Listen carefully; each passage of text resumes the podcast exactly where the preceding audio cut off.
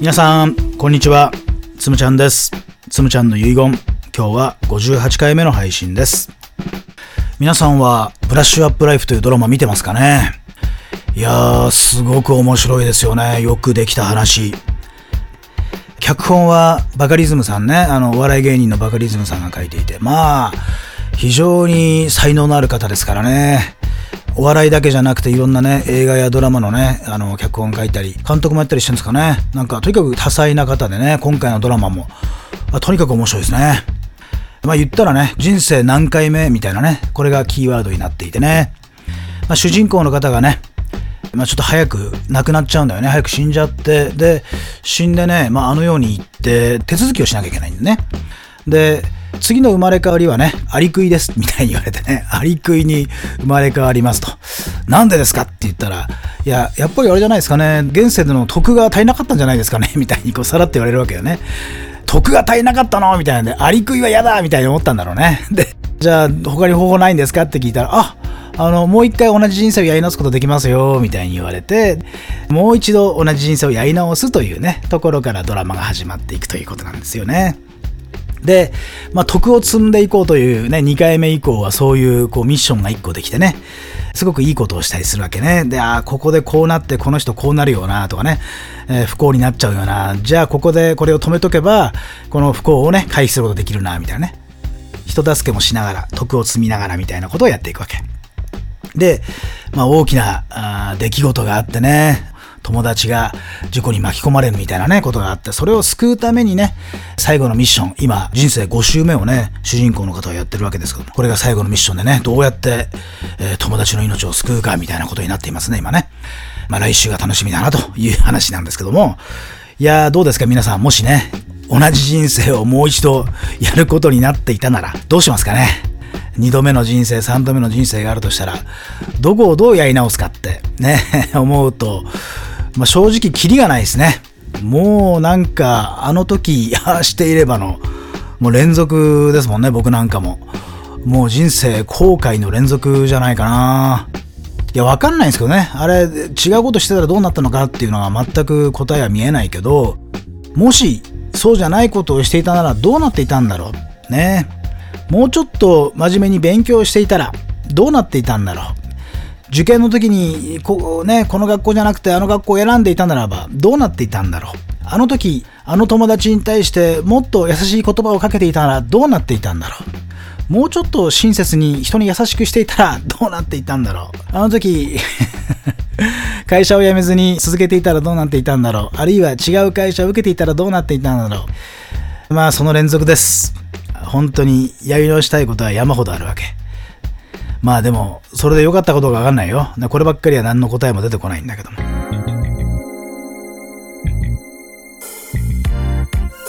例えば、もうすぐ3月11日が来るじゃないですか。東日本大震災、もう12年経ってますよね。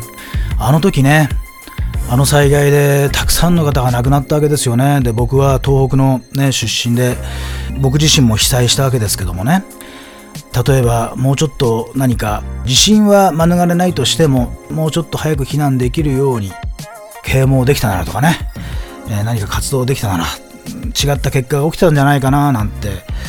考える方もいるのかなあのドラマ見ててね。もう一度やり直すしたらあの日に戻りたいなって思う方いらっしゃるんじゃないかななんて思ったりします。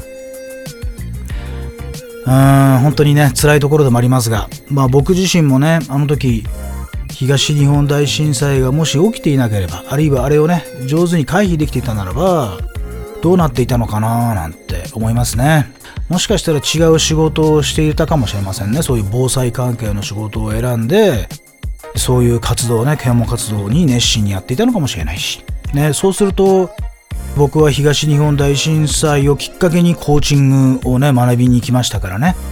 もしかしたらあの震災をうまく免れていたならば僕は今コーチングの仕事をしてなかったかもしれないね。そうすると今出会ってた人たちとはね出会ってなかったかもしれないしもうどうなっていくんだろうみたいなね。震災がなかったならばもちろん素敵な、ね、こともいっぱい起きただろうけども逆に言うとまああれがあったからこその今なのかなとかね。うんコーチングやって例えば高校野球のコーチやるのもきっとあれがきっかけだったなあれが起点だったなと思えば決してあれがあってよかったなんてことは言いたくはないけれどいやーなんか運命ってほんと難しいもんだなって思いませんか皆さん。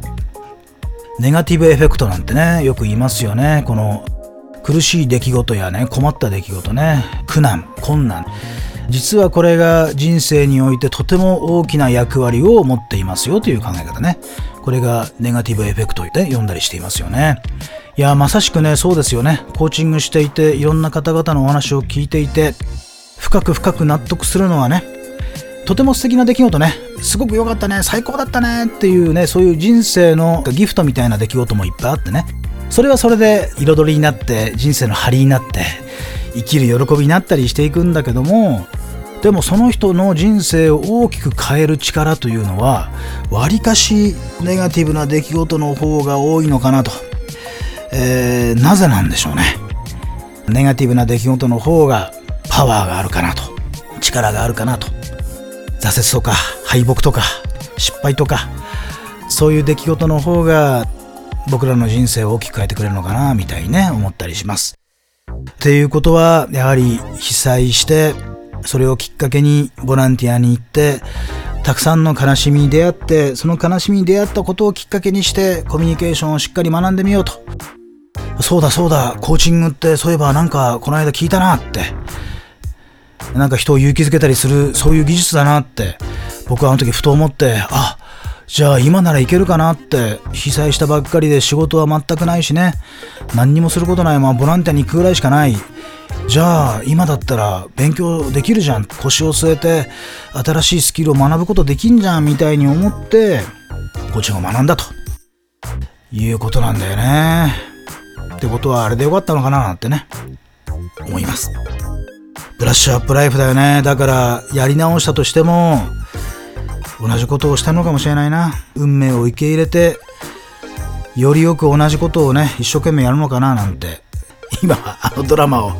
ね、さっきあの、録画したのを見終わったばっかりなので、見立てのほやほやなんですけどもね、なんかそんな風に思ったりします。皆さんどうでしょうかね？人生をやり直すとしたら、どんな風に皆さんやりますかね？ブラッシュアップしますかね？人生何回目？みたいなね。そんな話をね、今回はしてみました。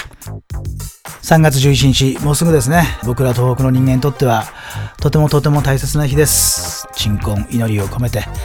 その日を粛々と迎えたいなというふうに思っております。うん。でもあれも運命だったのかなって、今はね、受け入れております。えー、そんなこんなで、今日はこの辺にしたいと思います。今日も最後まで聴いていただいて、ありがとうございました。